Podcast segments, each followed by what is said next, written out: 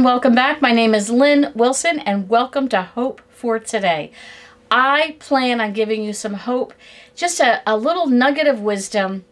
Uh, as I like to think about when the Lord whispers things to me, He whispers wisdom in my ear.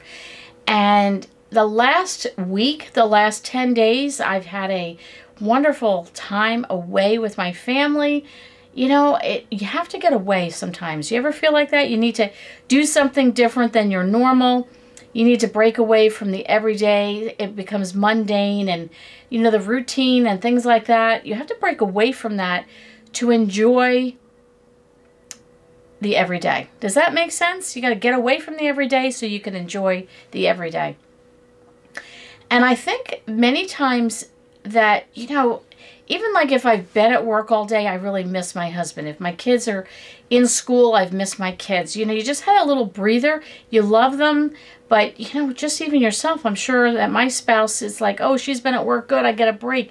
We all need that break from each other because we're human and we can kind of wear on each other's nerves a little bit and but then when you see them at the end of the day, you're refreshed, you're happy to see them think it's the same thing when you go on vacation and you get away from work, you get away from other people. You miss them while you're away, but when you come back, you're just like, oh, wow, I'm so glad to be back. It feels so good to get back into routine and all of that. It's just amazing. And I think even in our own spiritual walk, I find myself sometimes, now I'm being honest with you here. I don't know, maybe you don't go through this, but just reading the word is sometimes like, ugh. You know, I just don't get as much out of it or even my prayer life feels a little stale or you know you hear the same message on a sunday and you're like oh i don't know if i want to hear the pastor again and i get myself in a bit of a spiritual rut and i get you know kind of like that mundane feeling and yet, if I had to work on a Sunday and then I go back the following Sunday, sometimes I've worked two or three Sundays in a row. And then when I go back to church, I'm like, oh, I'm so excited to be here. The praise and worship is even that much better. And the pastor's message, no matter what it's on, is it, it's so much better. I think we need to take time to find some refreshment, however we need to do that, so that we can enjoy those things and make those things sweet to us again and I don't have all the answers on that. I don't I don't have a list to say if you follow these 10 things, this will do it. And I think it's different for everyone. Our personalities are different. What inspires me might not inspire you. Uh, for me, taking a day away from something, sometimes all I need is a day away and I'm good to go. And other people are like, oh no, I need at least a week. So everybody's different. And I think when it comes to our own spiritual walk, we have to learn to recognize when we're not where we should be. We need to recognize when we're not in tune to what God wants us to be doing, what we know we've been called to do, what He's been laying on our heart. If the Bible is becoming old and mundane to you, I change it up. For me, maybe I'm not really good at reading in the morning. The after late afternoons, early evening is really the best time for me, especially when I'm working that day. Uh, if I'm not and I'm off that day, sometimes I'll do it in the morning, sometimes afternoon, just depends. And even my prayer life, things like that, I have to change it up once in a while. If I find that my prayer life is becoming stale and kind of mundane, I'll just start praising the Lord. And I'll tell you, I will again be honest, I don't feel like praising the Lord all the time. And I say that kind of feeling like I'm supposed to almost hide saying that. The Lord already knows my heart and my mind. I don't feel like praising him. Not that I don't love him, I just don't feel like it. I just, plain and simple, don't feel like it. But I do it anyway. And the more I do it, I find that the Lord uses that because he asks us and he tells us to do that. And I do it, and I, I do it almost routinely or ritualistically. And I, the more I do it, all of a sudden I start to soften and I start to realize Yes, Lord, I do want to praise your name. Yes, Lord, I do want to tell you that I love you. And it changes my heart, it changes my attitude. And again, the same thing with reading the Bible. It, if it becomes old and boring to you, maybe use a different devotional. Maybe um, change it the time of day you're doing it. Uh, sometimes the same old, same old is just the same old, same old. You know what I'm saying on that? And if you're getting bored with church, Oh, I don't know what to tell you on that one. That's between you and the Lord and if you're in the right place. But sometimes, even just that, committing it to the Lord and saying, Lord, I'm really struggling going every Sunday. I'm not really getting anything out of the message. If your heart is right and you're telling the Lord, Lord, I really want to do what's right, I really want to serve well. I want to encourage people. I want to be there and focus on what you want me to hear. Lord, how do I change this? Ask Him to bring that to you. I don't have all the answers, but I can tell you it always goes back to the Lord. And being off the last 10 days gave me a fresh perspective on my job, my family, uh, my business that I run and own at home, just my life with my extended friends and family, where I want to go in life. I always love going away because I get a just a clean slate like, okay, Lynn, what is it we're going to do now? Like I I start over again in a lot of ways and I really like that. Uh, for me, I sit down and make lists and I get my notebook out, and I get my calendar out, I start writing all this down. And I find that when I pull away on vacation, whether it's a day, a vacation day, or a vacation week, or whatever it might be, it allows me to unplug and clear my brain. If you're working all the time, you're taking care of the family and running your home and taking care of possibly kids or grandchildren or being in, involved in ministry at church, all those things. If you're doing all of those things, you know yourself that you can um, be so bogged down, like you're always, you know, driving in the car and you're thinking of the next thing all right, I got to go to church. And then after I leave there, I got to go, I got to call so and so and I got to do and and you've got this to do list running in your head. Not that there's anything wrong with that, but you know what I mean. But when you take a break away from those things, it kind of clears the brain. And one thing that I have found this week, the Lord really spoke to me, and it, it's a, I don't know, I don't know, am I the only one that He does this to? He puts these random thoughts in my head. And I kind of want to say, now, where did that one come from? You ever have that the Lord lay somebody on your heart and you haven't seen them in 10 years and you're like, what? What in the world? I do that sometimes when I dream.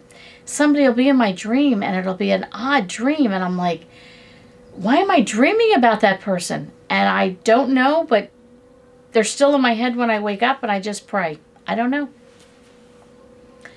But one of the things, there's some things that have been going on in my own personal life with family and friends and church and ministry and my my horizons or you know you kind of see things over the horizon and i see things that god is opening up for me to do and things he wants me to be involved in.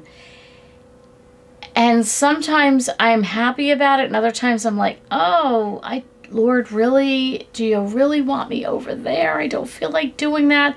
I don't want to work with that person or whatever the case might be. But I'm glad the Lord kind of gives me a little insight to that because if my heart isn't right, it allows me to work on me and say, well, Lynn, time out. Time out, girlfriend.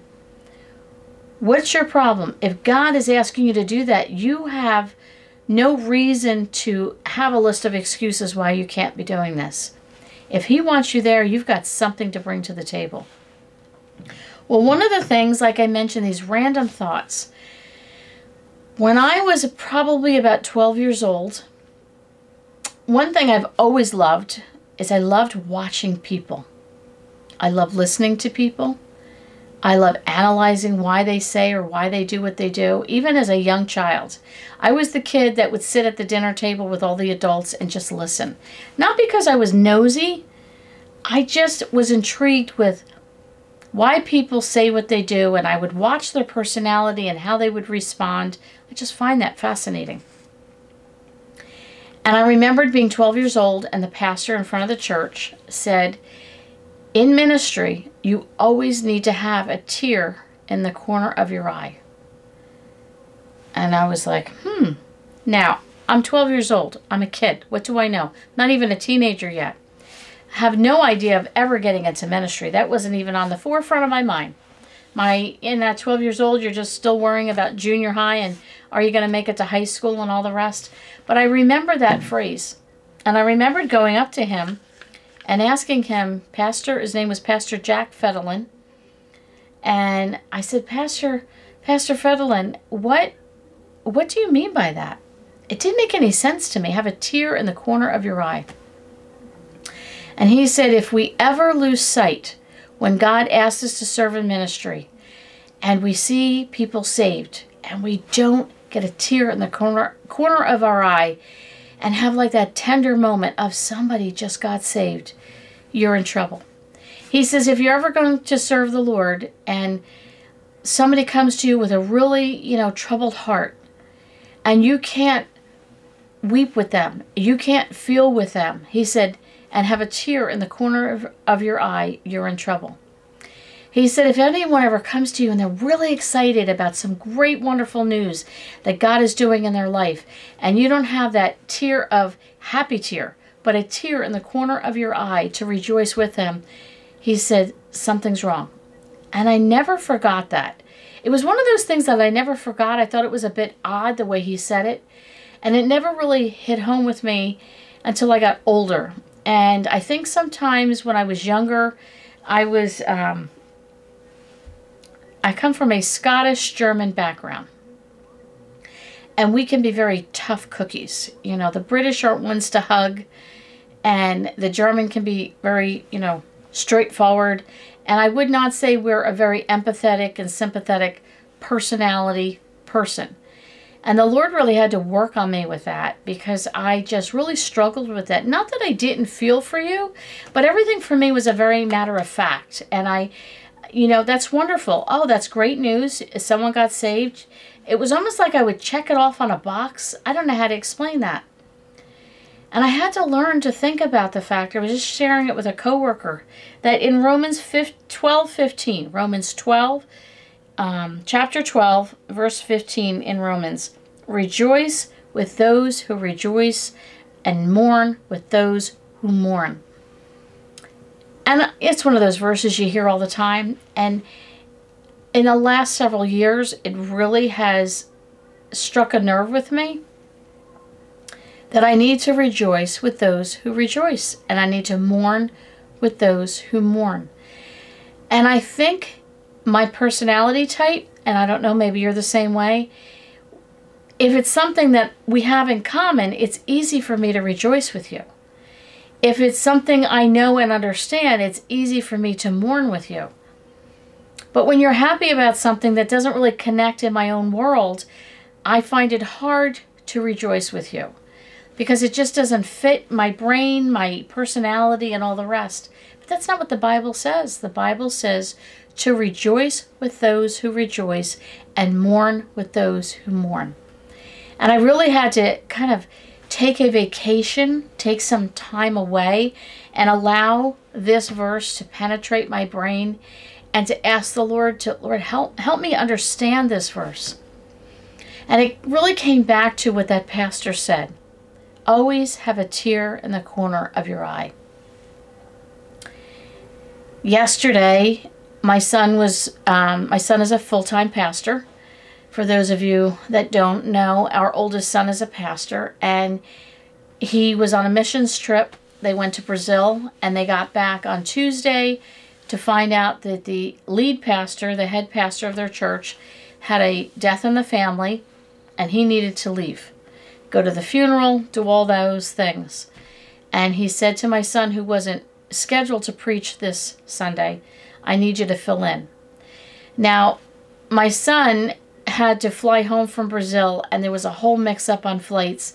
Needless to say, it was a 30 hour return trip from the time they left to the time they got home 30 hours. Four different airports, having to rent a car. It was a mess. You know how you would feel exhausted.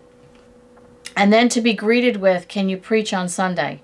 So he has four days to pull this together. On top of that, his normal pastoral duties in the church, life groups that he has, youth group that he helps run, all the rest. Do all the normals.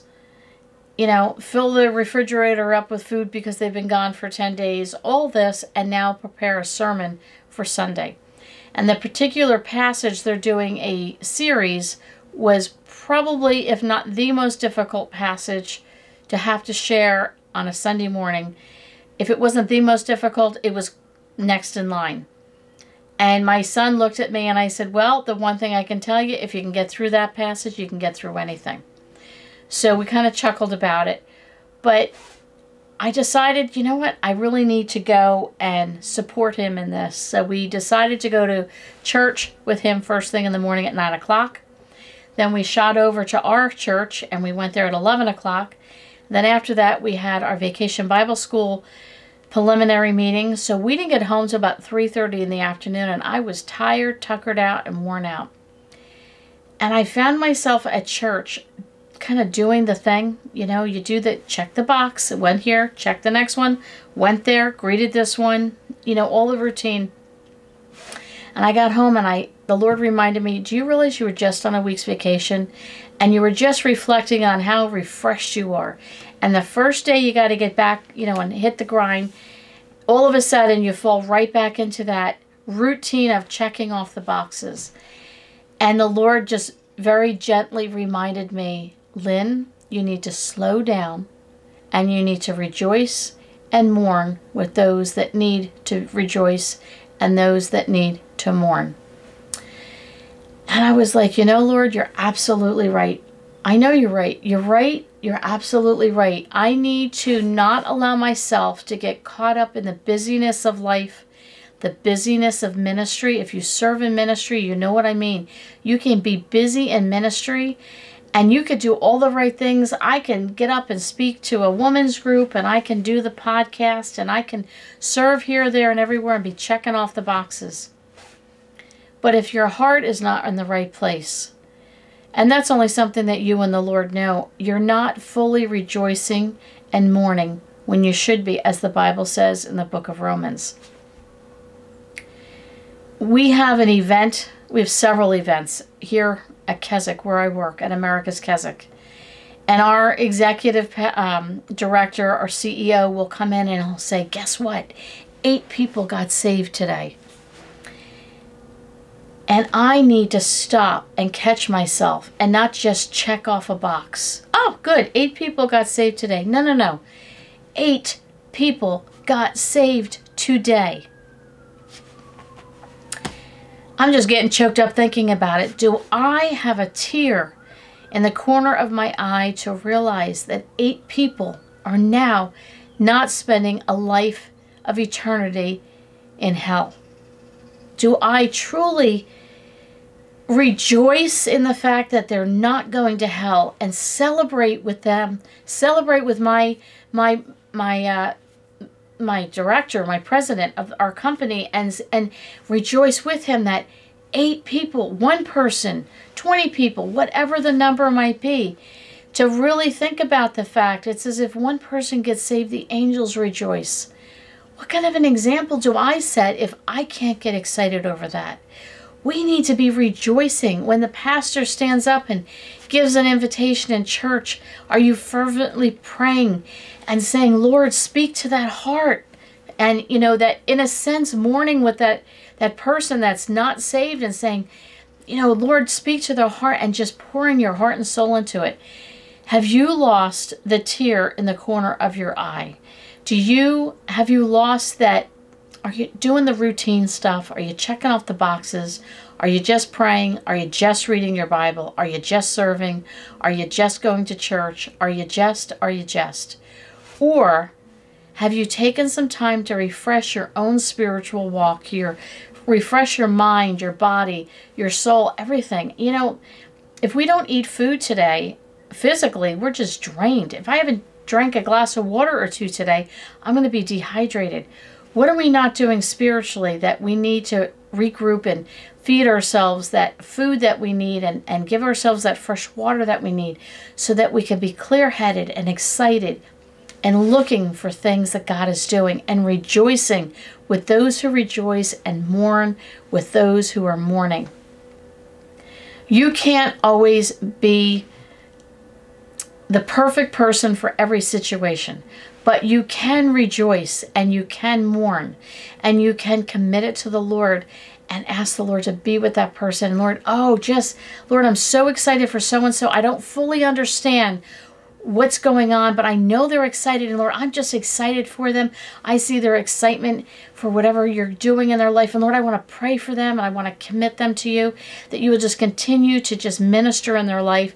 Or if somebody is just really going through some tough times, some hard waters, Lord, I don't fully understand it. And Lord, I, I'm having a hard time grasping the the depth of what they're feeling. But Lord, I want to mourn with them. I want to be able to to help them, to feel for them. And again, you can't always immerse yourself completely in the situation, but you can mourn with them and you can have a heart for them where you've committed them to the Lord and you've committed it to the Lord. And Lord, help me to be there for them. Lord, what is my part in this? Maybe your part is praying for them. Maybe the Lord will the next day reveal, maybe you could be doing something for them. When is the last time you rejoiced with someone? When is the last time you mourned with someone? When someone comes up to you this Sunday and tells you, hey, I've got something great, I want to tell you, are you going to be excited along with them? Even if it doesn't fit into your box, doesn't matter. The Bible says rejoice with them and mourn with them. So go back and read Romans 12 15. I challenge you to do that this week and maybe take some time away and change things up, how you do things in your spiritual life so that you can really always be refreshed and ready to serve at a moment's notice and to rejoice with people, to mourn with people, and to have that tear in the corner of your eye. Thanks so much for joining me today. I am glad you're here. Thanks for taking time out of your busy schedule to spend a few minutes to see what God wants us to learn today. We will catch you all on the next podcast.